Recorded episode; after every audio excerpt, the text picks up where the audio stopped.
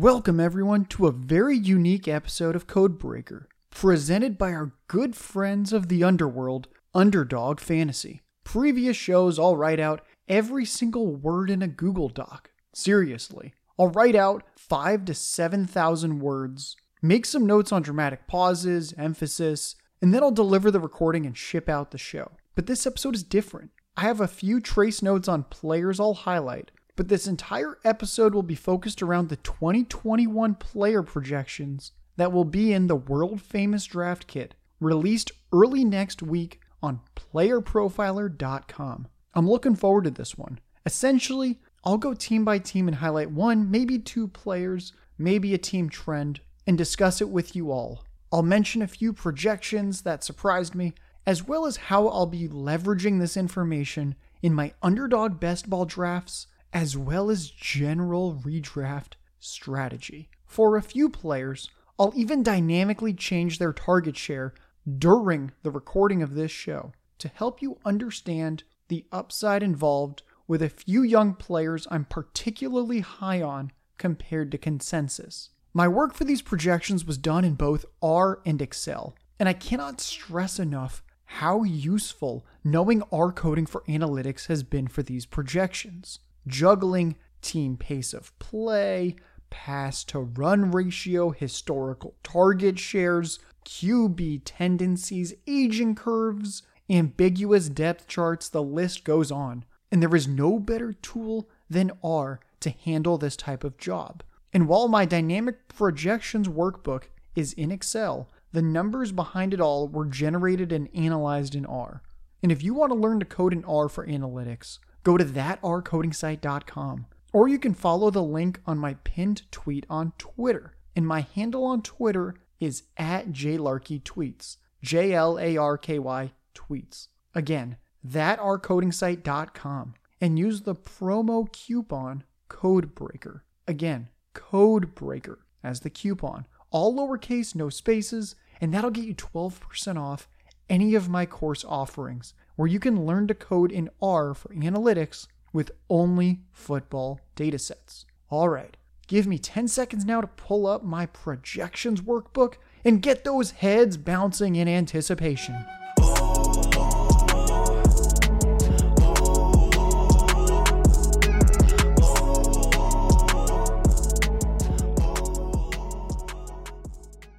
All right, we've got the workbook up. We're going to start off with the NFC South. And I'm looking right now at Tampa Bay. And I have to say, Tom Brady projects really well. He was efficient in his first season in Tampa Bay, and now he has a full year with Evans, Godwin, Antonio Brown. Because remember, last year, Antonio Brown only played half the season. Now, I see Brady as definitely a value at his ADP. I have him projected at nearly 5,000 passing yards. Though remember, for all of these projections for these quarterbacks, I'm just projecting them out 17 games to be convenient. So they're all on the same scale. So we have 17 games worth of production for these teams. So 5,000, pa- almost 5,000 passing yards is not quite as good as it sounds, but I mean, I still have them seven over seven and a half yards per attempt. I have him at nearly a 6% touchdown rate based on his pass catchers. He's going to have a great year. Now, the one value is Antonio Brown based on his ADP.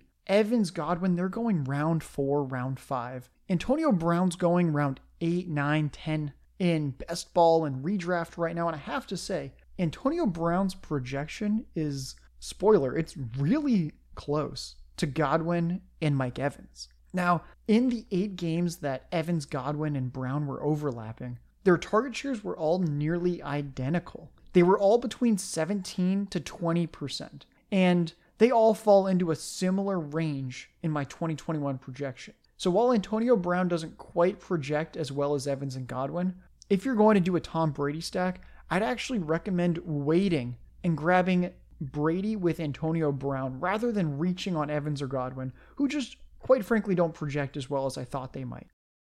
Now let's move on to Carolina. And this was a painful one. As you all know, I love DJ Moore. Can't get enough of him in Dynasty. However, he just doesn't project very well for this season. Sam Darnold has always been a part of slow paced offenses that weren't very good. Joe Brady's first year of offense with Teddy Bridgewater in 2020 was not very fast paced either. It was incredibly slow. Sure, a lot of that is Teddy, but that is our only sample size for Joe Brady in the NFL, and now he's pivoting to another slow paced quarterback. So I just don't see Carolina throwing enough to really have incredible projections for any of these pass catchers. I will say on the McCaffrey front, even with a reduction in workload per game from his ludicrous levels of the past few seasons, he is still comfortably in the RB1 slot in my projections. So, sorry, Dalvin Cook, love you, but you are just not a Christian McCaffrey. And quite frankly, nobody is. That's why he's number one by a sizable margin still in my projections. DJ Moore, I mentioned, it's a little disappointing. I have him projected with kind of a mid 20s target share. I have him at 23% right now. And in general, that's a really that's a great target share for most players. That's a wide receiver one caliber target share. But in this lower volume offense, and knowing that his passes are coming from uh, Sam Darnold, his projection just doesn't grade out that well. And he, just from a projection standpoint, is a low end wide receiver too. Now, right now, we're going to change that. Let's just say he gets like a 26% target share, which is nearly DeAndre Hopkins level. In this offense, even if he gets that kind of target share, I still have him as a borderline round three, round four pick for redraft or best ball. So that's a little bit disappointing that even if you give him the ultra elite super alpha target share in this offense and we go from 23 to 26%, it still doesn't quite bump him up to anything that's too exciting. I actually prefer DJ Moore in best ball as opposed to redraft because this is a lower volume passing attack. And I think there's going to be a good amount of weeks where DJ Moore is kind of disappointing, sort of like in 2020. However, he's still one of probably the five to 10 most talented wide receivers in the NFL if you just look at prospect profile and historical receiving production. So I really like him in best ball where you're going to get some of those spike weeks. He will give you some of those 100 yard games, most likely, just like last year. But yeah, I definitely prefer him in best ball, especially where he's going in best ball versus redraft. I don't really want to eat a lot of five point weeks in my starting lineup from DJ Moore. Okay, we're going to go to Atlanta now, and we're going to talk about one Kyle Pitts. It's on everyone's mind.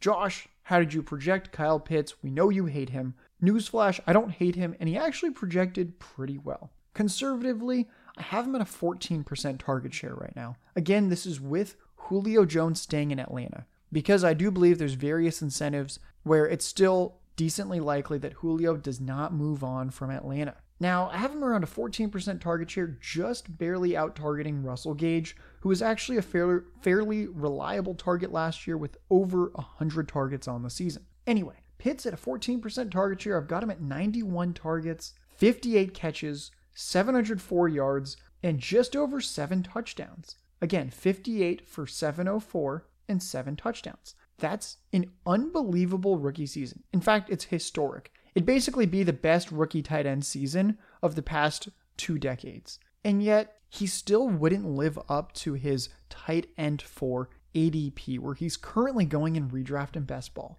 But I will admit there's some upside there. Let's just say that Julio Jones gets traded, and Kyle Pitts no longer has the 14% target share, but is now closer to the 20% target share that someone like an Evan Engram had as a rookie.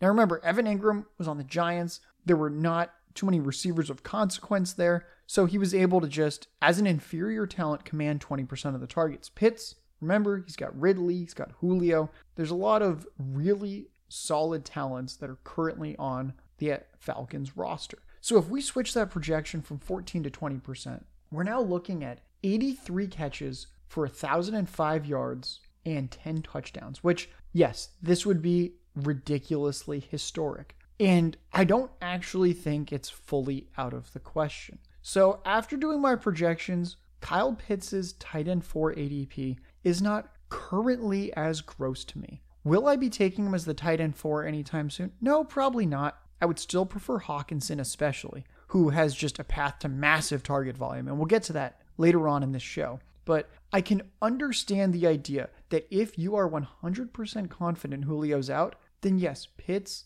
if he's truly going to be used sort of like a wide receiver, which is plausible for someone who's taken fourth overall. I understand the conversation of what if this guy gets an Evan Engram rookie year target share on high volume pass attack. So I'm here for that conversation a little bit more after doing projections. So Ryan Lopes, Ray Garvin, if you're listening to this, I don't apologize for anything I said, but I understand your side of it a little bit more now. All right, we're going to move on to the Saints, the final team in the NFC South. Let's talk about the great unknown. How much is Taysom Hill going to play? Right now, I have Jameis Winston projected for about 85% of the team's pass attempts. So we're looking at a primarily Jameis Winston led offense where Taysom Hill is mixing in for some drives, gets a, gets a couple starts, and is in there at the goal line frequently to make sure that they don't throw an interception when they're about to score. So let's talk about Michael Thomas. As you might have seen the TikTok from the Podfather, Michael Thomas is sex. The guy looks really good for 2021. I mean, let me just go over some of the names on this Saints depth chart that I actually projected. And just for the record, when I don't quite know who's going to win out for those final like 20, 30, 40 targets that are going to auxiliary auxiliary receivers, I just put other receivers. So for Atlanta, after Ridley Jones and Gage, I don't want to prognosticate as to exactly who's going to get the, the final 40, 50, 60 targets, 80 targets in that offense, whatever it is. We don't really know. We know some receivers are going to get them. So I just put other Atlanta receivers. I actually have four names written of guys that I'm semi confident will get some type of work in 2021. You ready for that? Here we go. Michael Thomas and then Tre'Quan Smith. Okay. Probably a wide receiver three on most teams, but sure, he's the second best receiver on this team. And then undrafted Marquez Callaway, five foot six, 170, 180 pound Deonte Harris, and then other Saints receivers. Can you believe that? I have Deonte Harris's name etched in because I'm fairly confident he's going to get some targets this year. Deonte Harris is not cracking pretty much any other depth chart outside of maybe uh, the Patriots or the Lions. This is this Saints depth chart is truly atrocious at receiver. So Michael Thomas, I have him at a 29% target share, which is actually below the low 30s target share that he had in 2019 when healthy. Even in 2020, if we just look at the games he technically quote unquote played, remember he exited a couple early and was a decoy in another one, he still had a 28 29% target share in those games. So I've got him at a 29% target share. I think that could even be conservative based on a healthy Michael Thomas and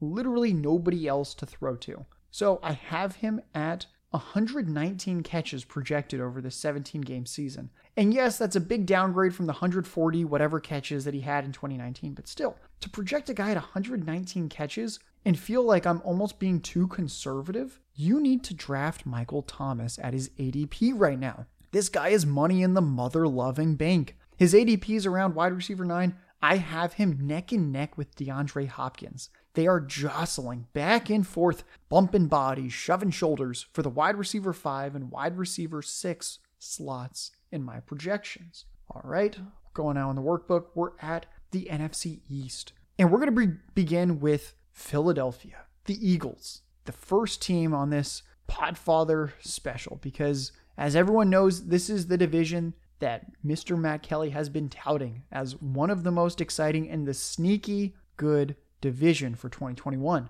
NFC East. The Eagles. Let's talk about Jalen Hurts. Now, you all know, if you're following me on Twitter at JLarky Tweets, that I do like to pick on incredibly large blue checkmark accounts. And I did that recently with one of the fantasy footballers. Andy Holloway had a tweet where he essentially said that anyone who takes Jalen Hurts over Tom Brady should be arrested. That's right. You should be arrested if you take Jalen Hurts over Tom Brady. Yes, I actually think Tom Brady is going too late in drafts, as I said before. He projects very well. However, Jalen Hurts breaks fantasy. This is not just a mobile quarterback, this is the super mobile, ultra Konami quarterback in the mold of a Lamar Jackson or Kyler Murray. Jalen Hurts is a guy that's going to rush 10 or 11 times per game. We already saw little glimpses of it last year in his massive 35 to 40 point weekly ceiling based on his rushing upside. You might want to know, like, oh, why would Andy Holloway tweet such a thing? And here's why. The fantasy footballers, whether they let you know this or not, they're not necessarily trying to help you get first place in your league. What they're most concerned with is their fantasy pros accuracy rankings because they always rank really highly in that. Well, Josh, I mean, why would you pick on someone so accurate? That's foolish. They're accurate. Yes, they're very accurate. However, part of the incentives behind the Fantasy Pros accuracy competition, you don't want to swing and miss. And yes, there's a little risk to Jalen Hurts' profile because we just haven't seen a full season of him yet in the NFL. And Brady's a fairly safe pick to be a low end QB1 in 2021. So, yes, if you're going strictly on accuracy and you don't want to strike out, sure. If you want to guarantee that your quarterback isn't going to get benched or whatever, I mean, let's be honest, Jalen Hurts is not getting benched. They want to know what they have in him. Joe Flacco,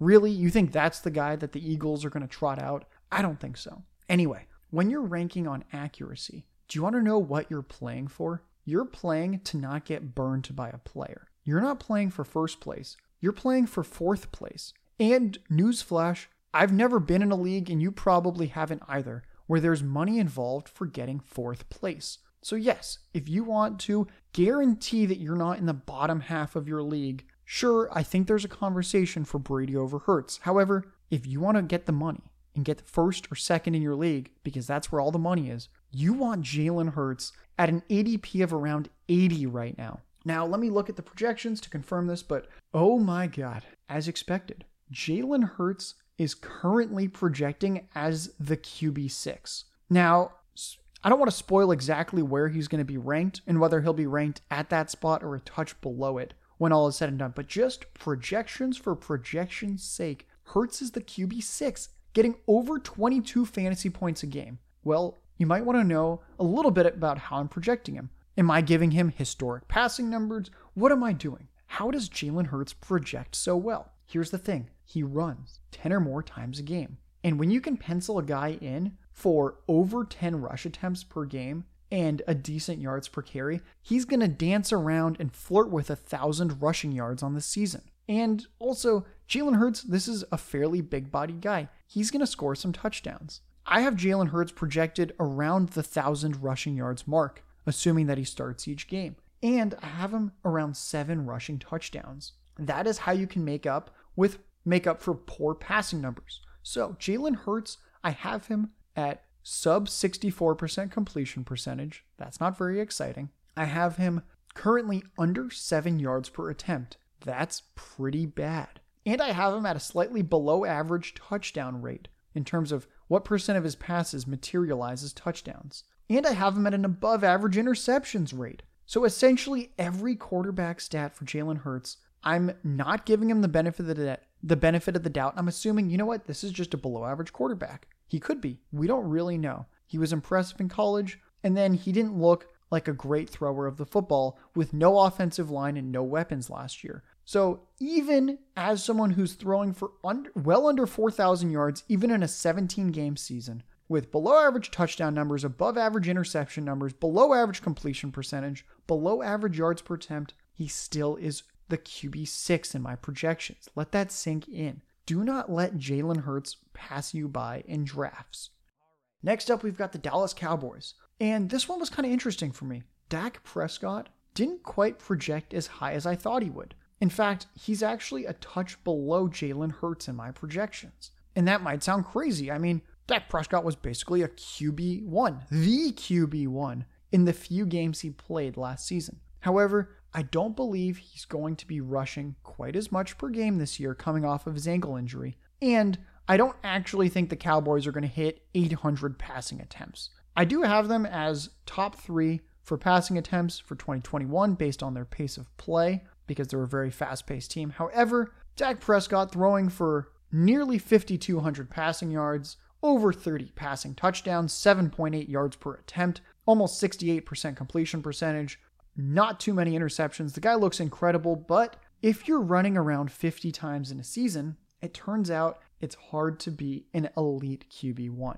With Dak Prescott, I prefer him in best ball because in redraft, yes, you're going to get some spike weeks, but there could also be some weeks where if Zeke runs the, the ball in and Prescott isn't rushing for a ton of yardage, you could get multiple 15 to 17 point weeks from him, and that's not super exciting. I prefer him stacked with any combination of Cooper, Lamb, Gallup, Jarwin, and Best Ball, where yes, there's going to be some games where he gets you 15 to 17 points, and the other quarterback or quarterbacks that you roster will give you those points. But we now know from last year that in comeback mode, and the Dallas defense looks bad again. So you know there's going to be matchups where when they play Kansas City or they play the Chargers, they could be down early and often. And we know Prescott can throw for four touchdowns and 450 yards in a game and give you a massive 35 point week and have Cooper, Lamb, Gallup, Jarwin, some combo of those guys hit in the process. So that's why I slightly prefer Prescott in best ball than redraft based on his profile. Also, in terms of the big three with Cooper, Lamb, and Gallup, I actually think at their ADP, they all look pretty tasty. I would take them all. And I would say that Gallup looks like the best value of the bunch. Even though I have Cooper projected over Lamb and then Lamb well projected over Gallup, based on where Gallup's going around pick 100, Gallup looks pretty good right now. It's the same with Antonio Brown, where Evans and Godwin are going really early and I'm not super comfortable drafting them. Yes, I'm comfortable drafting Cooper and Lamb, but my goodness, Michael Gallup looks like a great value right now. All right, moving on to the New York Giants. Golladay, I believe he has a very locked in target share. I have him, let's see, at 21%. That's basically what he's at year after year. This is not a 25% target share alpha kind of profile. This is the field stretching alpha who hovers around 21% target share and is fairly efficient when he catches the ball regarding his yardage and touchdown output. However, I have Golladay. I'm going to my receivers right now. I have him as a back end wide receiver two in my projections, sort of like where DJ Moore was. And it's just a little bit, it just doesn't feel great when you look at that and you see, you know what, Kenny Golladay with Daniel Jones as his quarterback, which is a downgrade from Stafford, he just doesn't look super exciting to me. I have some Golladay, I'll have some more Golladay, and I think in best ball he can probably get you some big weeks with some 100 receiving yards here and there, but overall, this is just not a guy that's going to be getting 9 or 10 targets a game, and that's a little worrisome. Also, I have Saquon Barkley at a pretty hefty target share, and just toggling with it a little bit. If I look at the low end of Barkley's target share, I could see him getting around 88 targets. What I think is most likely is around 100 targets. And if we quickly plug in kind of the higher range, if he gets back to rookie year Saquon, he could be at like 123 targets. Saquon looks great. It's really hard to imagine the New York Giants going away from getting the ball in his hands. Saquon and Golladay look locked in. Sterling Shepard looks like a good value. And it's very difficult to see Darius Slayton, Kadarius Toney, and Evan Engram being particularly relevant for fantasy. Yes, if we're talking best ball, then sure, throw a dart on Kadarius Toney. He's going too late, in my opinion. But just in general in redraft, these are not players that I expect to be making any kind of noise. And I would pretty much fade the entire New York Giants team in redraft aside from Saquon. Washington. All right. Fitz magic time, right? Well, yes, Fitz looks good, and I think he's a good value. Actually, just like with the Giants that I just talked about, Ryan Fitzpatrick and Daniel Jones actually look pretty good in my projections. I have them both a little under 18 and a half points per game in fantasy, and that's really solid for someone that you're getting around pick 150, 160. You're getting them kind of in the final round of redraft, maybe the second to last round of redraft, or if you're in best ball, you're getting them round 12, 13, 14, somewhere in there. So Fitz looks pretty good to me. Antonio Gibson, if he's unleashed, will just break fantasy. Right now, I have Gibson at around 235 rushing attempts. I have him around 8 touchdowns, 1,100 rush yards, around 50 targets, just a touch over that, 300 receiving yards. Antonio Gibson looks totally teed up to smash as a low end RB1 or at worst a high end RB2. So I'm very excited to see what we get out of him this season. Regarding the receivers, Terry McLaurin looks like he's fine at his ADP. Sure, you can stack Fitz in McLaurin, it's pretty cheap. You get McLaurin kind of mid to late round three, and then you just wait and then throw in a Fitzpatrick 10 rounds later. But what I prefer is grabbing Curtis Samuel round seven, round eight, and stacking him with Fitz because Curtis Samuel is projecting really well. How well, might you ask? There is only around a half fantasy point per game difference right now between my Golladay and Curtis Samuel projection. I'm not joking. Yes, Curtis Samuel has a lower target share, but he's on a team that's a little faster paced and is probably going to throw the ball more. And he's going to be getting some handoffs, just like he has in previous seasons. So, really big fan of Curtis Samuel at his ADP. Another one is Logan Thomas. People are acting like he's dead. I don't know why. I got into some Twitter debates with people recently where they were saying that Logan Thomas is nothing and he was a one year wonder. I strongly would push back on that. He was really good, really efficient, and I still have him getting around 100 targets for this coming season. Let's see. So, Logan Thomas, he's around tight end 9, tight end 10 based on ADP. I have him as the tight end 6 right now in my projections. All right, we'll move on now. NFC West. Let's talk about the 49ers.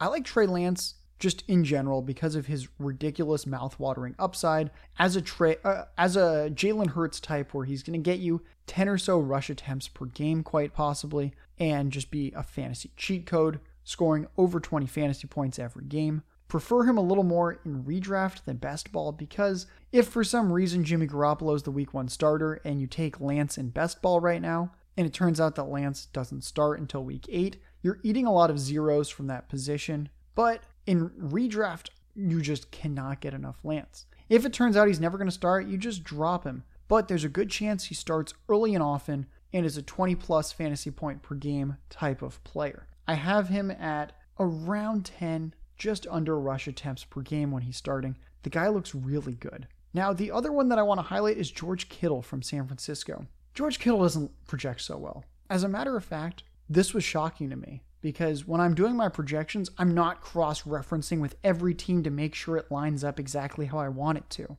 No, I use the data to guide me. And I was shocked when I saw this. But Travis Kelce, I have as the tight end one. And then I have Darren Waller, as I've mentioned before, as my tight end two. And I have George Kittle as my tight end three. But here's the kicker Darren Waller is closer in my projections to Travis Kelce than George Kittle is close to Darren Waller. There is a bigger gap between Waller and Kittle than there is between Waller and Kelce. Let that sink in. And I'm not giving some baby like 18% watered down target share to, to Kittle. No, no, no. I'm giving Kittle, even in the presence of Aiyuk, Deebo Samuel, I'm giving him a 22% target share. But here's the issue how much are the Niners going to pass? Assuming that the majority of their games are started by Trey Lance, that's a mobile quarterback, and they're going to have a, a more run heavy game plan. And that's just how it works with these mobile quarterbacks. They don't throw the ball as much because some of their pass attempts devolve into a quarterback run. So even at a 22% target share, Kittle's just not that exciting. And I have him at a little over 1,100 receiving yards. However, that's just not coming close to where I see the potential for a Waller or a Kelce. And I just don't see that much room for growth. It's hard to get Kittle to 1,200, 1,300 receiving yards in this current offense. Now we'll move on to the Seattle Seahawks. So I want to highlight Russell Wilson, who has the highest projected TD rate, so touchdowns passing divided by pass attempts. He has the highest rate of touchdowns of any quarterback I projected for 2021. And in four straight years, Russell Wilson has over 30 touchdown passes. And I have him going over that number once again in 2021. Here's a fun fact Peyton Manning, Tom Brady, Aaron Rodgers, these guys never had a stretch of four consecutive seasons with 30 or more touchdown passes, which Russell Wilson currently has. And from my quick research, I could only find two quarterbacks who had a longer stretch of touchdown passes with 30 or more in a season in NFL history than Russell Wilson. Granted, I didn't look super hard, but I'm fairly confident. So, anyway, Russell Wilson, he strung together four straight campaigns of 30 or more touchdown passes, and I expect him to do it for a fifth time in 2021. Brett Favre had five seasons in a row with 30 or more touchdown passes. And then, drum roll please, brrr, the guy with the most seasons in a row, Drew Brees had in his prime nine seasons in a row, nine consecutive NFL campaigns with 30 or more touchdown passes. Unbelievable. It blew my mind when I saw that. All right, moving off Wilson, who I currently have as the, the QB5 in my projections right now. Wilson looks really good. Anyway, Chris Carson, I actually think he's a really good value. I have him projected as a high end RB2. He's going off the board as more of a middling to lower end RB2 based on his ADP. I'd grab Chris Carson at his ADP right now in all formats because I expect his price to rise over summer. I think for some reason there's this baked in assumption that Rashad Penny's kind of a threat to his job, and I, I really don't see that. I mean, sure, you can grab Penny in your draft and hope for a Carson injury. It's probably going to happen at some point. He'll probably miss some games, but in games that Carson's healthy, he commands most of the rush attempts and actually a fairly hefty target share. He started to be kind of become a, a better receiving back the past two years. Last year, he even had a game with two receiving touchdowns. Chris Carson is an all purpose weapon and is being disrespected at his ADP. Draft that man. Moving on to the Rams. Last year, I could not stop victory lapping on the Tyler Higbee fan club. Neither could the Podfather.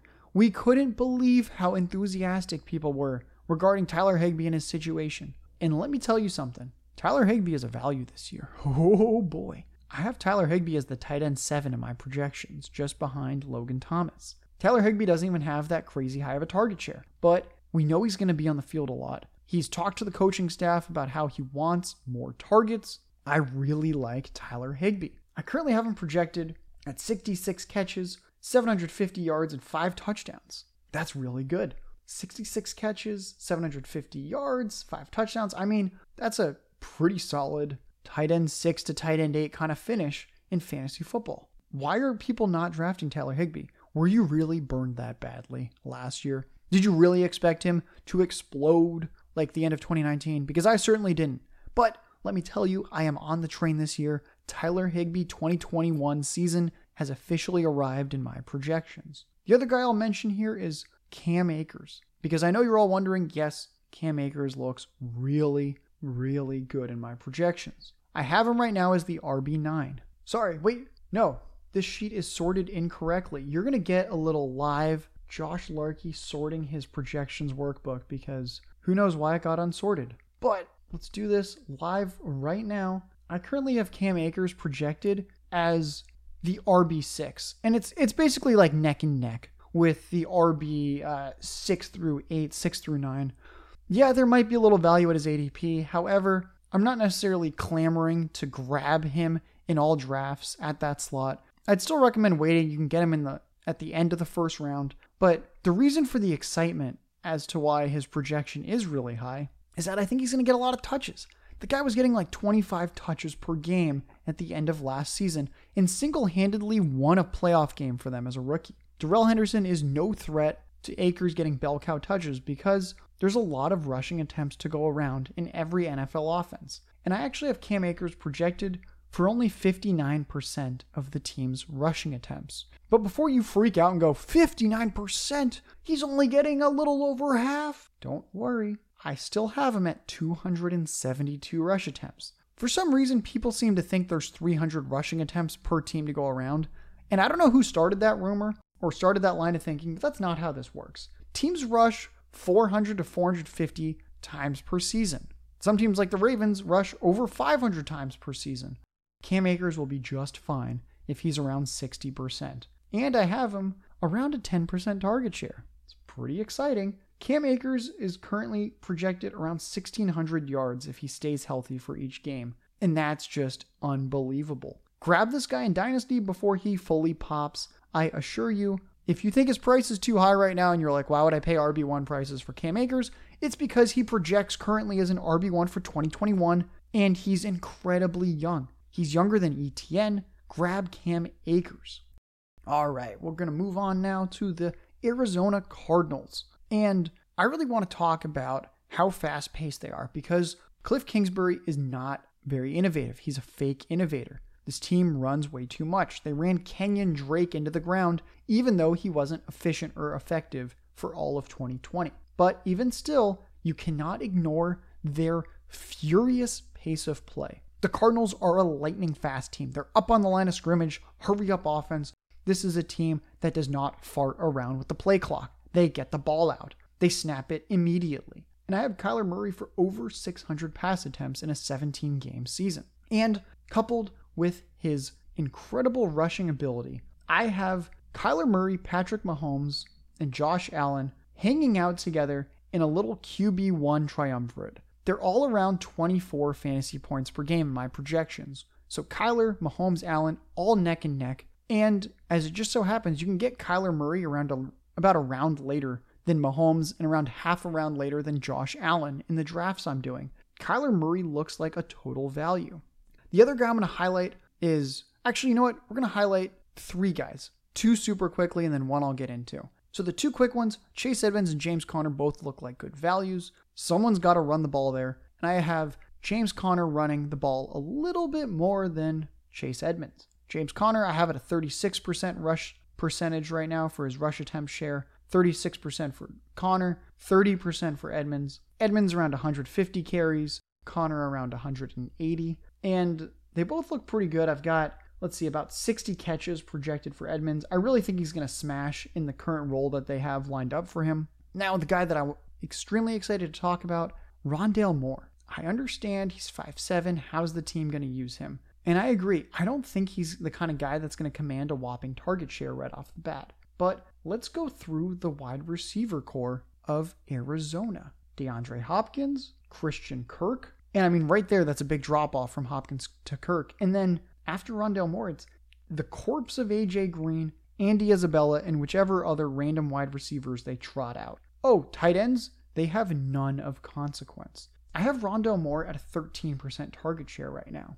13%. This is not a super high target share. This is fairly conservative for a second round pick with the prospect profile of Rondale Moore. Only 13%. Let me quickly find another rookie so we can compare. I have D'Wayne Eskridge around 10% target share. Just for comparison, we all think Rondale Moore is a far superior prospect. Dyami Brown around 8% as a third round pick. Uh, let's see, I have Kadarius Toney around 11% target share, so I have Rondale Moore just above him. I mean, Kadarius Toney was the ultimate donkey pick in the first round by the Giants. Uh, we have, let's see, let's go to the NFC South. Let's look at Terrace Marshall. I have, there we go, ding ding. Second round pick Terrace Marshall, I also have a 13% target share. So same as Rondale Moore. This is not some crazy high target share. But Rondale Moore, as someone who's going to be most likely running fairly high percentage routes with a lower ADOT and a higher catch percentage, I have him currently at 59 catches,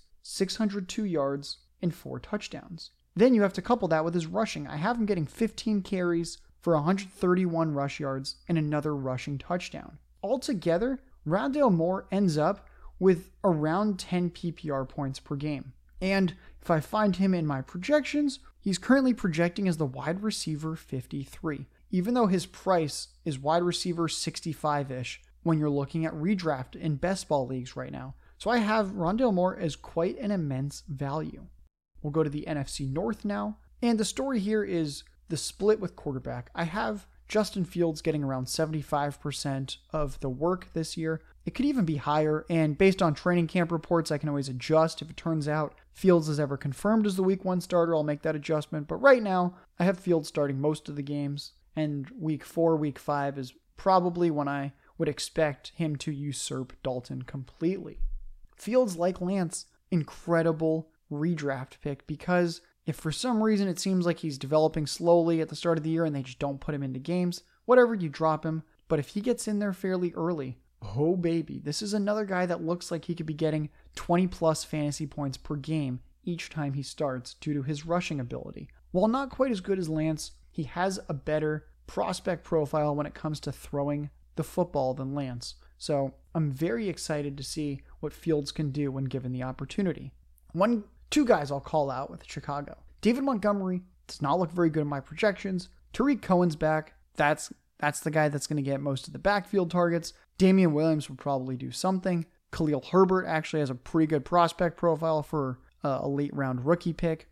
I think he was taken round seven, if I remember correctly, in the draft. He looks pretty good. So there's a lot of mouths just kind of chomping at the bit, waiting for David Montgomery to look average. And I have him projected fairly average. The end of 2020 was the easiest running back schedule you could possibly come up with. And I think it's inflating his ADP right now. And I have next to zero David Montgomery in all of my early drafts because I just don't see the upside, assuming a healthy Tarik Cohen. And sure, Cohen missed last year, but we have to remember is you can roll out that scenario with everyone. If Tony Pollard gets injured preseason, just like if Tarik Cohen gets injured, then sure, Zeke will just absolutely smash and could very easily be the RB1 or RB2 in fantasy. But you can't really base everything off of assuming the backup gets injured. We can't assume Cohen gets injured again. He should be fully healthy for training camp. And I have Cohen right now projected for 87 targets in these 17 games. I have Montgomery closer to the 45 mark. And it's just really tough to have the RB1 type of upside when you're getting under 50 targets on the season. Do not draft David Montgomery right now at his ADP. Darnell Mooney is the other guy. I think he's a really good value right now in drafts. I have Darnell Mooney getting nearly 100 targets this year, which at first seemed crazy until you realize that the only other receivers of consequence on the Bears are Allen Robinson, maybe Cole Kmet. I don't know. Like this is this is a year two tight end. Are we really getting that excited about Cole Kmet when Jimmy Graham is still there? And then there's Darnell Mooney and Tarik Cohen. There's just not a lot going on in this passing game. And I think that Darnell Mooney's talented enough to command a 17% target share, which is what I have him penciled in for. I have him penciled in for about 850 receiving yards over these 17 games. He's looking pretty good to me. We'll move on now to the Lions. In this, there's there's basically two guys that you can get ultra excited about. D'Andre Swift and TJ Hockenson. Now, one thing I want to note, there are few people that I respect more in this industry than John Paulsen, who does the rankings and projections over at 4 for 4. He's an incredible mind. However, I'm going to disagree pretty firmly with him on this point. I listened to his podcast this past week, and he said he is projecting more carries for Jamaal Williams than D'Andre Swift in 2021. Yeah, Jamaal Williams is a good backup running back. However, he's a good backup running back. I do not see a world where Jamaal Williams is out carrying D'Andre Swift. He also had them at very similar target shares, and I just can't get on board with this. D'Andre Swift is a premium talent. He was taken early round two, and all he did was impress as a rookie. And he gets the type of work that we want for fantasy. He gets goal line carries and he gets a ton of targets. I am incredibly bullish on D'Andre Swift for 2021, and I can't believe that he is going late second to mid third in drafts right now. I would grab him mid second and I wouldn't think twice about it. So the fact that I routinely get him at pick 29, pick 28, pick 30, which is fully the middle of the third round, it is insane to me. Let's look at my projection for D'Andre Swift. I currently have him at a 47% rush attempt share, which is about 193 carries for 867 rush yards, six and a half touchdowns, and then I have him at a 14% target share, 84 targets, 67 catches, 506 receiving yards, and two and a half receiving touchdowns. And this could even be more of the floor outcome for his receiving. He's currently at a 14% target share. Do I think he's significantly less talented than some of the other premier receiving backs like an Alvin Kamara? No. Would I say Kamara is better than Swift? Eh, probably. But Swift is on a totally wide open depth chart. There's no Michael Thomas sitting here gobbling up some targets. It's TJ Hockenson, who I think is a good player, but again, this is this is a year 3 tight end and it's Jared Goff who is not mobile and is going to be checking down to the running back. D'Andre Swift at a 14% target share, again, 67 catches, 506 receiving yards. What if we bump that up to 18%, which is like Saquon Kamara CMC light? It is less than these guys can command. In this world where Swift is getting 18% target share, 108 targets, 86 catches, 651 receiving yards, and it would put Swift at 17 and a half fantasy points per game, which is kind of around the Akers, Jones, Saquon Barkley, Derrick Henry, Jonathan Taylor type of range. It's kind of in that conversation. And it looks like he'd be the RB6, RB5, RB6 in my projections if Swift was getting that 18% target share. Do I think it's super likely? No, I don't. However, I do think it's likely that he's able to surpass a 14% target share that I have him projected for. Swift looks like he has the makings of a mid to low end RB1 going at a high to mid round or mid range RB2 price. And that doesn't sound too crazy when I say it that way. However, if you're willing to take him mid round 2 like I am and he's going end of round 2, early round 3, if you just push the button every time, you could end up with 70% D'Andre Swift in your drafts. I don't recommend doing that because there's risk to every player. These guys can get injured. But strictly from a projection standpoint and upside standpoint, I want to be overweight on my D'Andre Swift exposure in all formats, and I recommend that you are too. Now we're going to talk about Hockenson. I have Hockenson at a 20% target share. That's probably a little conservative based on how dreadful the other receivers are here. We have situational deep threats like Breshad Perriman, Tyrell Williams. We have the day three pick and 4 7 40 guy in Quintez Cephus. We have the 4 6 running day three pick Amon-Ra St. Brown, who could end up leading the wide receiver corps targets this year. It's an ugly group. I currently have Hockenson around a 20% target share. Mark Andrews is around the 23 24% range, and I could definitely see that for Hockenson. Currently, I have Hockenson pretty much neck and neck with Mark Andrews for that tight end four spot in the projections. But let's say that Hockenson gets a 24% target share, not a 20% one. If Hockenson gets a 24% target share, kind of like a Mark Andrews, which very doable in an offense with Breshad Perriman, Amon-Ra St. Brown, Tyrell Williams, Quintez Cephus. There's nobody here that looks good. So if we give him a 24% target share, now as I'm looking, he is projecting nearly the same as Kittle. That is incredible. No, just kidding. I read that wrong. He would project above Kittle. Unbelievable. If Hockenson gets the 24% target share, he would be above Kittle. That is why I'm so excited to be able to grab Hockenson round five, round six in my drafts. I don't know why he's lasting that long. This is a guy that's legitimately going to get 120 to 135 targets this year. You have to draft Hockenson. My conservative projection is 76 catches, 827 yards, and six touchdowns. This guy's going to be used everywhere on the field. We know Goff doesn't throw deep very often because he has a weak arm. Hockenson looks incredible right now. On to the Minnesota Vikings. I do see some likely regression coming for this offense. It is difficult to see some kind of ridiculous ceiling for Justin Jefferson. I see him as more of a floor play where if you're grabbing him mid to late round two in a draft, you're just saying, you know what? I know this is the wide receiver one there. Thielen's in his 30s now, and Jefferson seems like a lock for around 1,300 yards. However, I don't quite see the 1,500 yard type upside that you frequently are going to want from a wide receiver that you draft in that range. It's easier for me to see a DK Metcalf, a DeAndre Hopkins, a Michael Thomas getting two, 300 more receiving yards than Jefferson. It's really hard to see Jefferson getting more receiving yards than those guys. So Jefferson, kind of more of a floor play. The one guy I'm excited about, Dalvin Cook projects really well. And thank the lucky stars if you get the number two pick in your draft because CMC the clear 101 for me still. Dalvin Cook the clear 102 with then a drop off to the next tier with the Saquon, Derrick Henry, Zeke, Akers, Aaron Jones, all those guys, Jonathan Taylor, they all kind of have a little bit of a drop from Cook. So looks like a locked and loaded number two pick in all formats.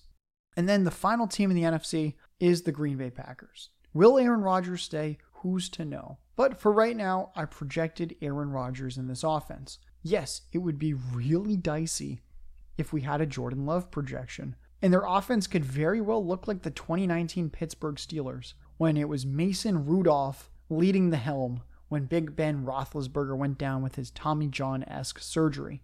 Assuming that Rodgers plays, Tonyan looks better for best ball than redraft. He looks like the kind of guy that's going to have a fairly high TD rate again and will probably gobble up six to 10 touchdowns. So good for best ball when you just kind of want one of your one of your uh, two or three tight ends to just get a touchdown every other or every three weeks. However, in redraft, Robert Tonyan does not project to be a particularly high receiving yards guy. So at his current ADP, he's not particularly exciting in a redraft format. Aaron Jones looks really good. And I can't believe he's going late round one, early round two right now in best ball. And I often push the button there because if we knew Aaron Rodgers was the quarterback there, he would be my RB4. Before the Aaron Rodgers rumors, he was comfortably ranked as the RB4 in our early, early, early skinny draft kit rankings. He is no longer the RB4 there because there's uncertainty with Rodgers. However,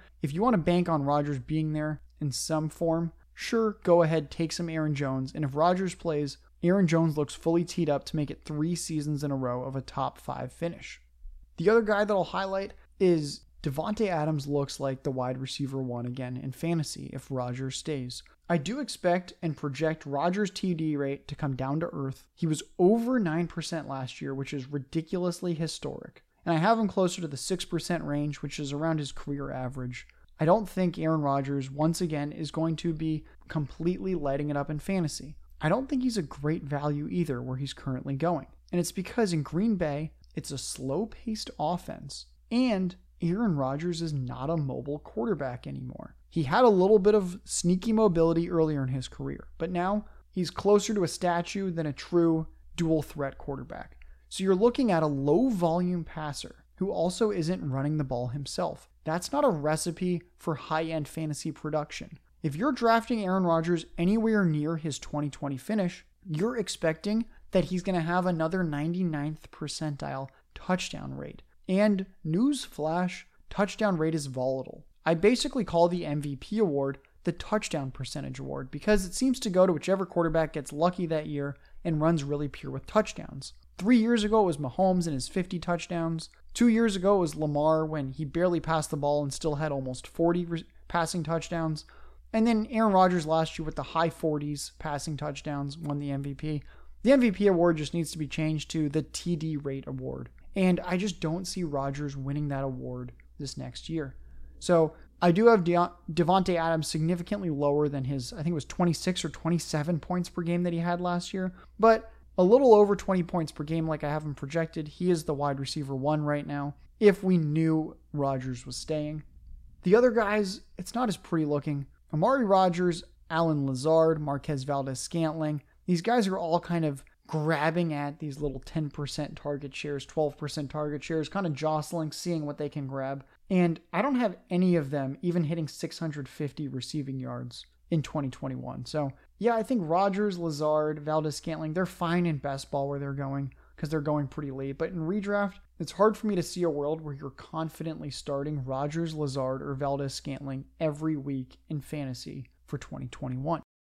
Before we get to the AFC, let's just take a quick two minute break to clear our minds from projections talk. First, I want to highlight Underdog Fantasy. One of the biggest reasons I'm working full time in fantasy football this year. If you haven't started drafting on their platform, you're missing out.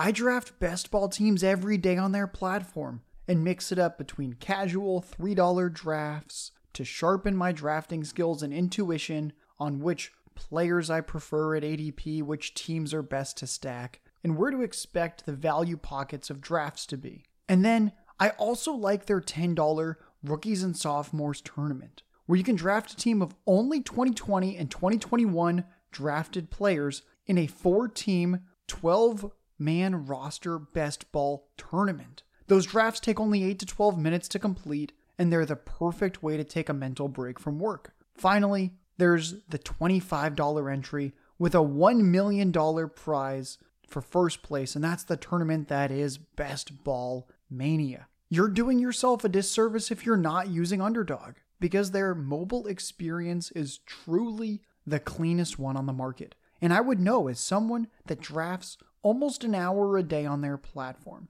If you haven't signed up yet, promo code Underworld. I'll repeat, promo code Underworld when you do to let them know that we sent you. I also want to highlight the Podfather, Matt Kelley, as well as the king himself, Patrick Murphy. The two of them have been incredibly helpful during the projections process. And the projections you see in our draft kit have been vetted, dissected, and broken down by both of them to ensure that every number you see has passed through rigorous analytical tests, three sets of eyes, and a whole lot of back and forth discussion. I'll note, too, that these projections are a living, breathing, working document. As summer goes along, I'll be updating these projections whenever we have news breaking, roster changes, injuries, training camp reports of who is getting first team reps, etc. Let's return to the projections now, and we'll start to walk through the AFC teams. With New England in the AFC East, uh,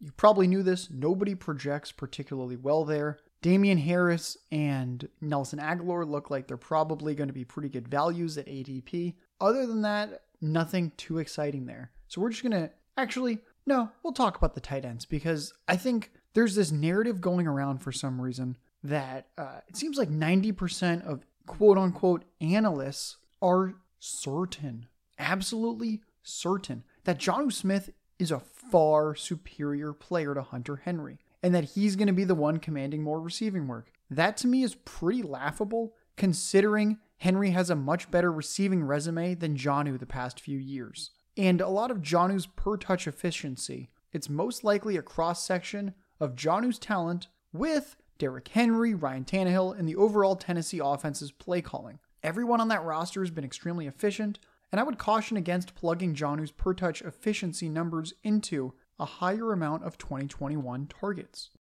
Moving on to Miami, Tua looks like a real NFL quarterback with actual weapons this year, and his projection reflects that. He looks really good at his ADP. I have him projected at nearly 19 fantasy points per game. Myles Gaskin is going too late. He is still leaking into the fifth round in many drafts. This guy looks like he's going to be a workhorse. And I have him projected at just over 200 rush attempts and just over 70 targets for 2021. I mean, if, if a guy's going to be getting nearly a 1,000 rushing yards and projecting at about 400 receiving yards, you should draft that guy when he's slipping into round five. I don't quite understand the Myles Gaskin ADP. I have him projected for nearly 1,400 yards on the ground, or sorry, nearly 1,400 total yards, and then I have him projected for about seven total touchdowns. It all comes out to around 14 fantasy points per game. You should take this guy.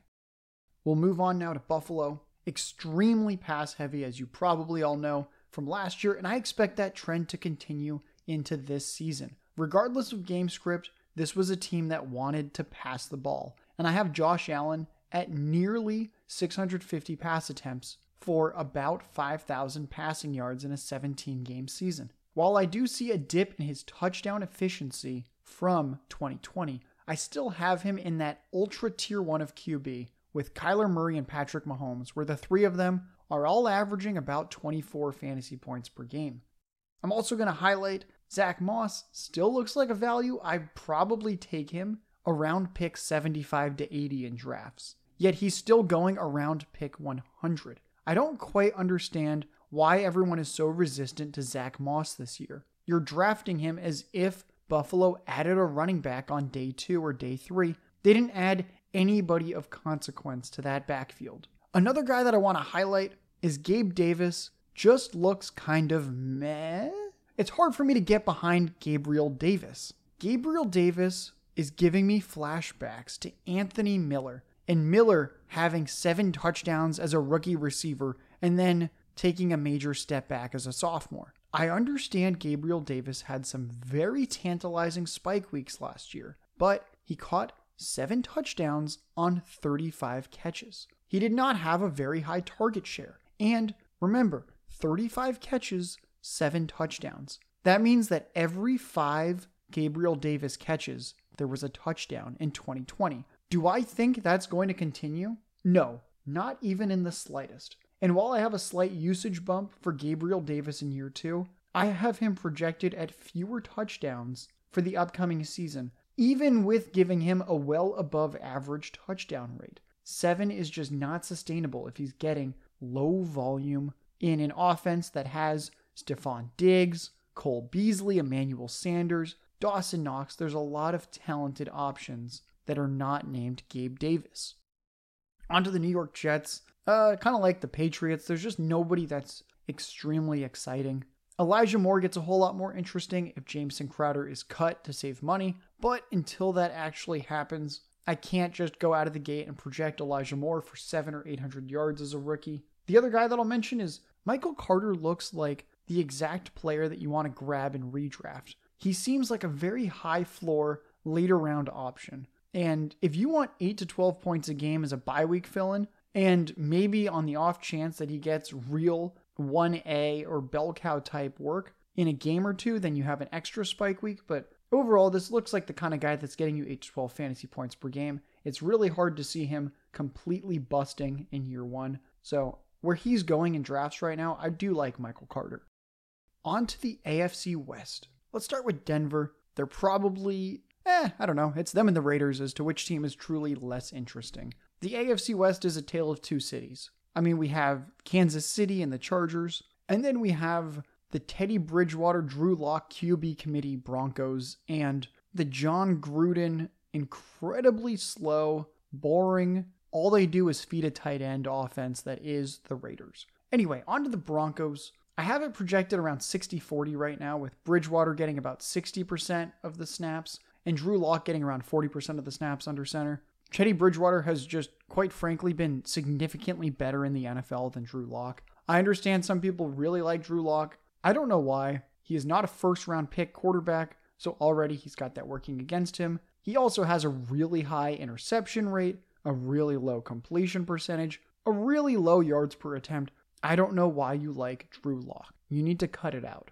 Uh, one thing that's kind of interesting is the battle between running backs. I actually have Javonte Williams getting slightly more work than Melvin Gordon, and that just speaks to the track record of some of these trade up running backs. Remember, Javonte Williams was a borderline round one running back. Denver traded up at the beginning of the second round to snag him. So, if history is going to be our guide, that means they have every intention to feed him. I have Melvin Gordon right now about 160 carries, and I have Javonte Williams around 190. I also have Javonte Williams getting a little more work in the passing game. Melvin Gordon really wasn't utilized in the passing game like I and many others had hoped last year, and I don't know why adding Javonte Williams and then having a healthy Courtland Sutton is going to do anything to increase Gordon's anemic target share. Also, while talking about Courtland Sutton, I actually have him and Jeudy projected very similarly. I don't think it's clear that Courtland Sutton just waltzes right into some big alpha role like he had two years ago, because remember, Jerry Jeudy wasn't there two years ago. Yes, Courtland Sutton has the prototypical alpha build. However, Jerry Jeudy had one of the highest numbers of air yards of any receiver in the NFL last year. That means that he's running the type of routes that we want to see from a team's wide receiver one. So I don't think it's fully clear that Courtland Sutton is the alpha and then Jerry Jeudy is relegated to uh, some type of beta role. So at ADP, I do prefer Jeudy because of how similar they are in my projections. Onto the Chiefs. I have Patrick Mahomes leading the NFL in passing yards this year. I don't think that's a hot take. He's incredibly efficient. He's on an offense that throws the ball a lot. They rebuilt the offensive line. And yes, this is not the deepest group of skill players, but with Clyde Edwards Helaire, Tyreek Hill, and Travis Kelce, I think there's enough meat on the bones there. There's also Mecole Hardman, who, after two years of kind of making fun of, I'm starting to come around to him at ADP, and I believe I'll end up being slightly above consensus on him as the potential wide receiver two in this offense. I also think Demarcus Robinson, he's kind of an interesting later round target in best ball or redraft because I would not say that Mecole Hardman has a stranglehold on the wide receiver two role this year. The Raiders, not super exciting. I will say that Josh Jacobs actually projected a little bit better than I expected, where I think he's kind of a decent high floor option, but it's incredibly hard to see any type of real RB1 or league winning ceiling with Kenyan Drake there. Right now, I have Josh Jacobs at a 6% target share, Kenyan Drake at a 9% target share. Kenyan Drake at his ADP actually looks kind of decent because I do think that he's going to get some of those high value running back targets. The receiving game is interesting. John Brown looks like a really good late round flyer as the guy I have projected in the receiving corps to have the highest target share after Darren Waller. I don't think there's any chance Henry Ruggs out targets John Brown if John Brown's healthy. The only guy I could see out targeting John Brown in the wide receiver corps would be Bryan Edwards, who does have the alpha build, had an incredible prospect profile, and Hopefully, we can all just give him a mulligan, and so can the Raiders coaching staff because he impressed in camp, had the second most receiving yards in games two and three of the 2020 NFL season for the Raiders, and then got injured and for some reason just barely showed up again the rest of the season. Hopefully, Bryan Edwards is back. I'm not going to say that I will fully die on this hill, but I will say that I'm still hiking back up that same hill this year.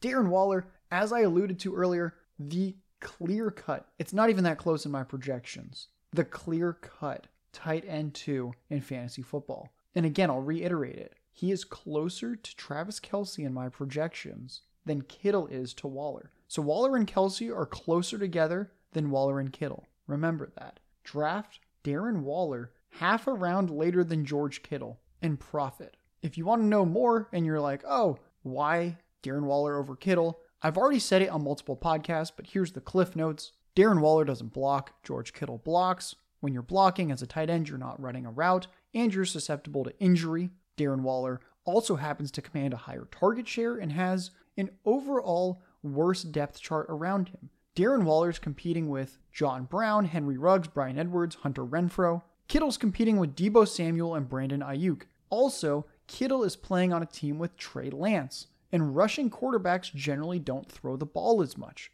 Also, the Niners project to have a better defense, so they're not going to be passing as much. There are just so many reasons why Waller should be taken over Kittle, and for some reason, the Kittle name value in the Shanahan system seems to be propping up George Kittle unfairly to Darren Waller.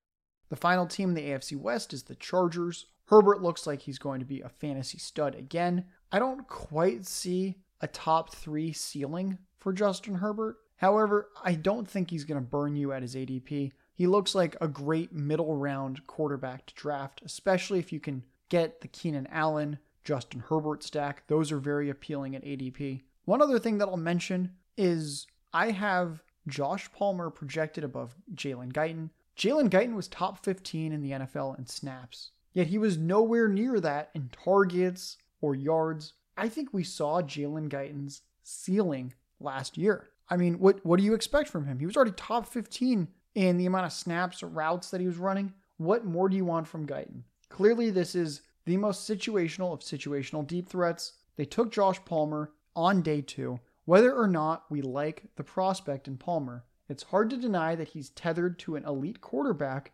and outside of Keenan Allen, there's no other wide receiver that projects to be a high target share kind of guy. The tight ends, Jared Cook, Donald Parham, neither of these are high target share guys either. It's really just Keenan Allen, Austin Ekeler, and Mike Williams, and then Josh Palmer. So if he's playing fourth ish fiddle, on a team that's projected to throw the ball nearly 650 times, Josh Palmer is going to get some work. And I have Palmer at 570 receiving yards in this 17 game season. Being that you can get him in the final round of any draft you do, I'd say that's a good move, especially if you have Herbert on your team to complete the stack. We'll go now to the AFC North with the Ravens.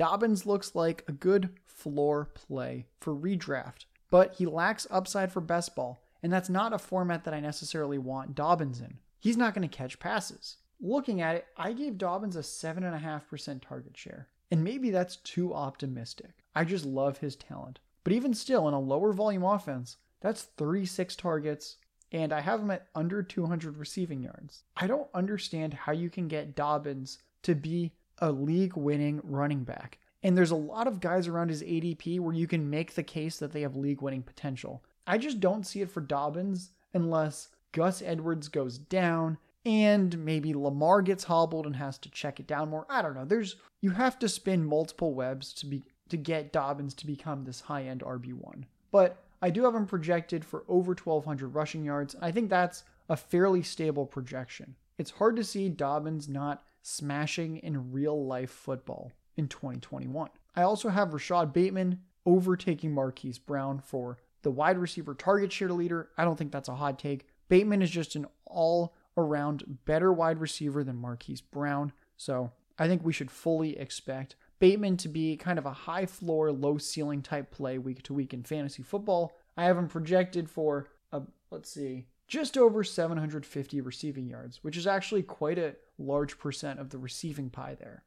Cincinnati's a really interesting team. There's the big three receiving corps of Ja'Marr Chase, Tee Higgins, and Tyler Boyd. They have Joe Mixon, and then after that, you really have to squint, and it's pretty much a bag of bones. There's Samaje Perine, Auden Tate, Drew Sample. It's essentially a three pronged passing attack with Chase, Higgins, and Boyd. And all three of them very, very, very, very, very appealing at ADP. Right now, I have Ja'Marr Chase projected at a 20% target share. That's kind of where these top five top 10 wide receiver picks end up as a rookie. And in an incredibly high volume passing attack like the Bengals project to be, that 20% target share, while in another offense like the Ravens, where I also have Bateman at a 20% target share, I have Bateman at 95 targets.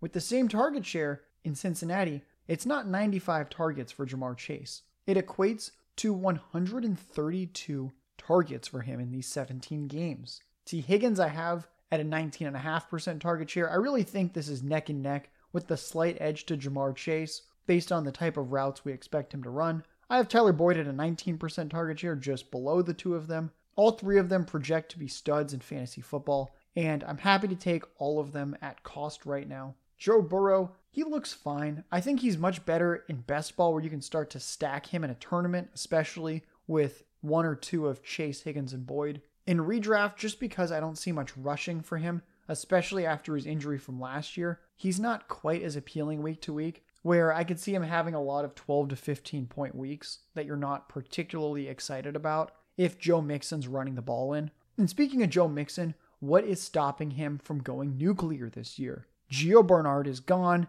His foot should be fully healthy. This is an incredible running back prospect. And I believe that his talent finally takes off this year and we get the top five running back season from him. It is incredibly likely. Do I have him projected top five? Eh, no. But he's very close. He's in the conversation. He's within one point per game of the guys who are projected top five.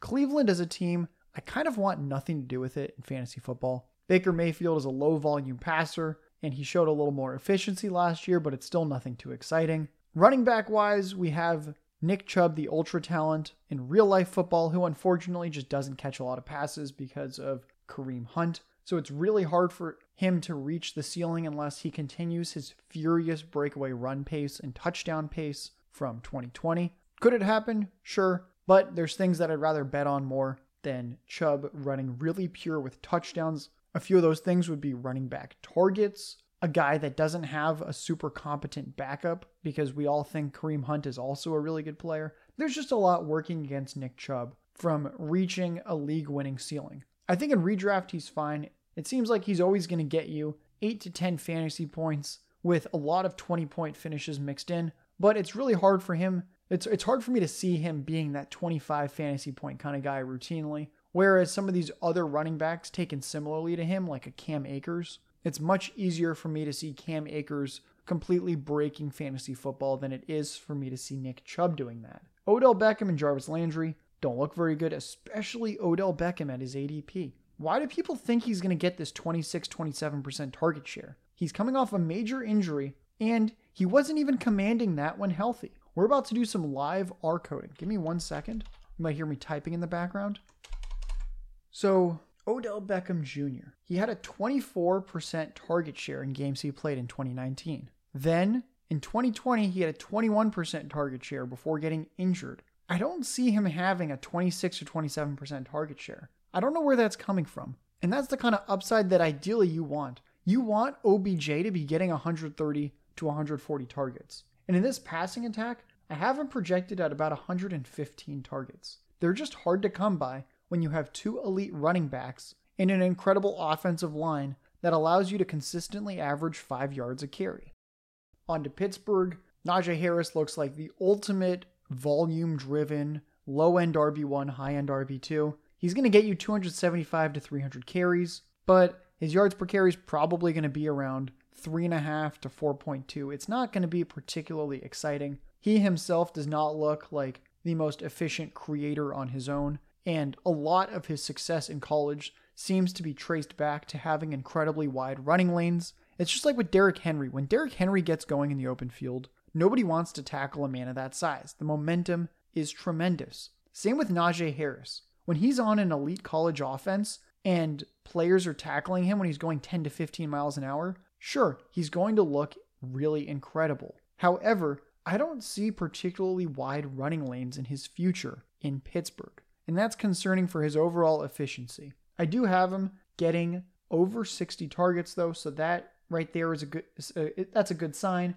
I have him at around 1500 total yards. Najee Harris is going to be just fine in fantasy. We'll have to see how the efficiency and touchdowns play out. That's kind of where it'll make or break him. At his ADP, I'd rather shoot for somebody else like Mixon, who I think has a higher ceiling, and we've seen him be successful in the Bengals offense before. We just don't really know what the Steelers offense is going to look like. Diontae, Claypool, Juju, I think they're all going to cannibalize each other's ceilings. That's not very good for fantasy. Eric Ebron does look like a value though, so good on Ebron. He's he looks like someone that's going to get you 500 receiving yards, five touchdowns. Grab him at the end of a best ball draft, and he's going to give you four to six spike weeks. I probably shouldn't say anything about the Houston offense on the off chance that I'll convince you to draft them. Brandin Cooks and Nico Collins look fine. You're allowed to take those guys, but I mean Tyrod Taylor doesn't look very good. Uh, David Johnson, uh, Phillip Lindsay, I almost didn't rank in my top 300 because I want to rank based on upside. And on the Houston Texans, do you want to know who does not have upside? Phillip Lindsay does not have upside. This is a horrible pass catching back who's undersized and is going to be on a team that trails 99% of the time in games this year. This is not a recipe for Phillip Lindsay seeing the field or having any type of meaningful touches. I wouldn't touch Phillip Lindsay at his ADP. We'll go to Indianapolis and the Colts, and we're going to highlight Jonathan Taylor. He's very interesting because of his target share. I have him projected at nearly 300 rush attempts, almost 5 yards a carry. The guy's rushing for just over 1,400 yards in my projections. He's getting you double digit touchdowns. That's all dandy. The real kicker is what his target share is going to look like. And in traditional redraft and 12 uh, man best ball leagues, I'm a little bit hesitant to grab Jonathan Taylor at his current cost of around the sixth, seventh pick off the board. That being said, while I don't hate him at his ADP, I'm I'm not fully avoiding him, but I definitely have lower than average exposure to him. The place where I do have decent exposure is in large field tournaments. Jonathan Taylor can win you a week or multiple weeks in a tournament because of the upside he presents. And while I expect Nyheim Hines to be fairly involved in the passing game, there is the chance that Taylor fully takes over this backfield. So right now I have him projected with an 8% target share, and I have Taylor just under 17 fantasy points a game. What if we bump, give me a second, we're live typing.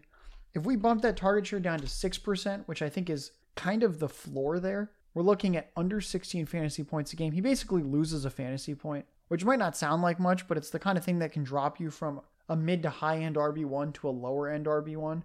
But if we increase that target share from the 8% I projected to 11%, which I do believe is in his range of outcomes, now we have Jonathan Taylor at 65 targets, 52 catches, 410 yards, and another touchdown receiving. And when you add that in to double digit touchdowns on the ground with 1,400 rush yards, suddenly Jonathan Taylor's getting you 18 and a half fantasy points per game and would project as the third or fourth best running back in fantasy football. Yes, Jonathan Taylor does have some upside. However, at his ADP, I kind of want the stability of knowing my running back gets all the touches. And I'm just not confident right now that Jonathan Taylor is really going to get all of the important touches for fantasy. I think he's going to get a lot of the rush attempts and he's going to get the goal line carries. But the targets are important too. And that's an area where it's a little bit worrisome for me how Jonathan Taylor is going to be used.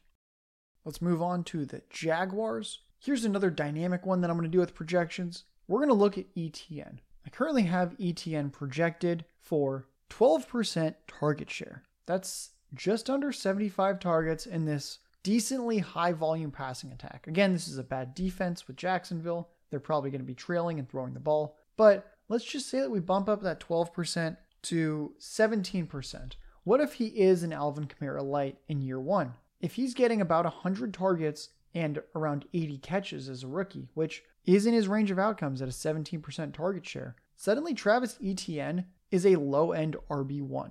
And he's going at this kind of later back end RB2 price tag right now. And I think that his floor is low end RB2. It's hard to see a world where the Jacksonville Jaguars take Etienne in the first round not to use him. This is an incredible pass catching talent, and I fully expect him to have at least a 10% target share, probably well north of that. And I haven't projected at 12%, but 15, 17, 18%. I don't think any of that's out of the question depending on the type of offense that Jacksonville ends up running.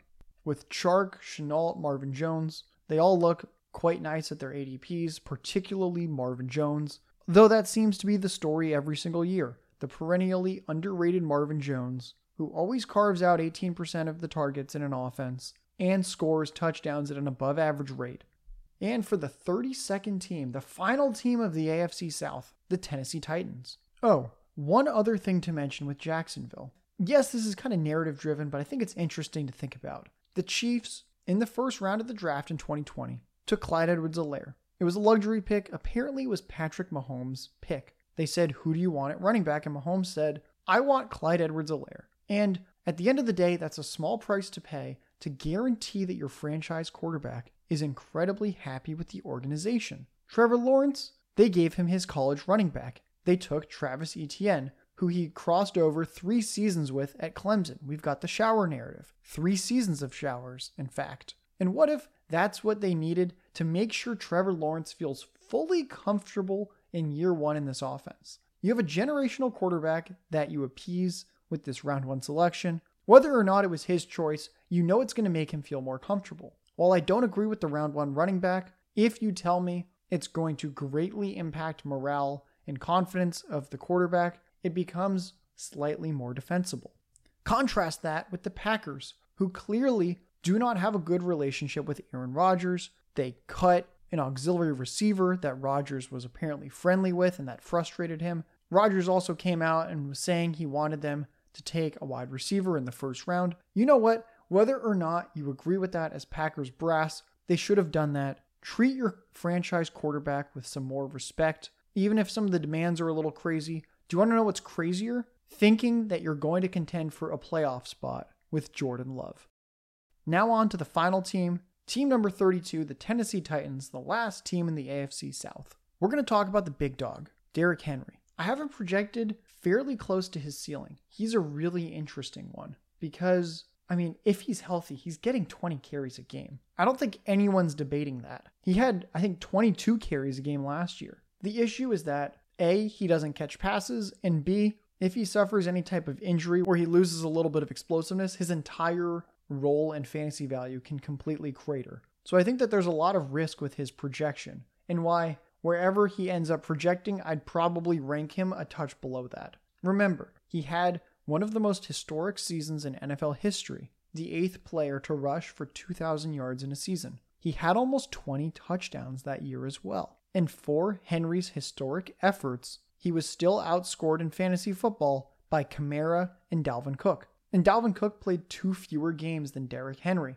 and still outscored him in PPR leagues. Many of us play PPR, and if you do, just remember that Derrick Henry doesn't actually have the overall RB1 in his range of outcomes, like every other running back going in the same range as him. Also, I do believe it is AJ Brown's season. Right now, I have him getting around 150 targets. It's a low volume pass attack, but there is nobody else to throw to. And AJ Brown looks like a lock for double digit touchdowns, and I have him projected for over 1,400 receiving yards. Call me crazy, I don't care what you call me. I like AJ Brown this year. The projections like AJ Brown this year. He's in an elite wide receiver talent with an efficient quarterback and no competition on the rest of the depth chart. AJ Brown looks like a great wide receiver to take early if some of the running backs that you prefer are already off the board. Lastly, I'll go into Anthony Firkser. Anthony Firkser projects currently as my tight end 10. I don't know why he's getting drafted so late. Yes, his ADP's risen about a round and a half the past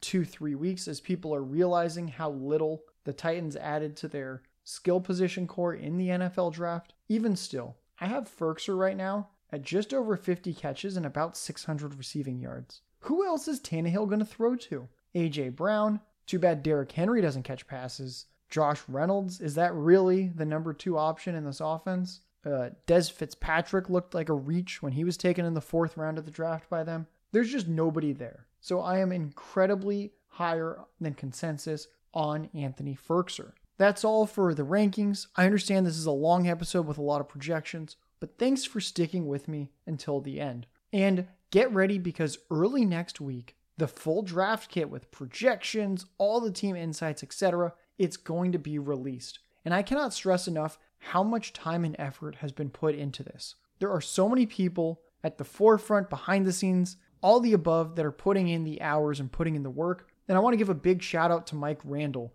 who's been coordinating the entire draft kit for us and has been doing a phenomenal job juggling hundreds of talented writers, analysts, fantasy football celebrities that have all been chipping in to help us make this, once again, the best draft kit on the market. It is why we call it the in quotes world famous draft kit. You're not going to find insights and analysis anywhere else like what we have here. Plus, if this episode piqued your interest at all, which I assume it does if you listen till the end, you will get my full player projections with that draft kit.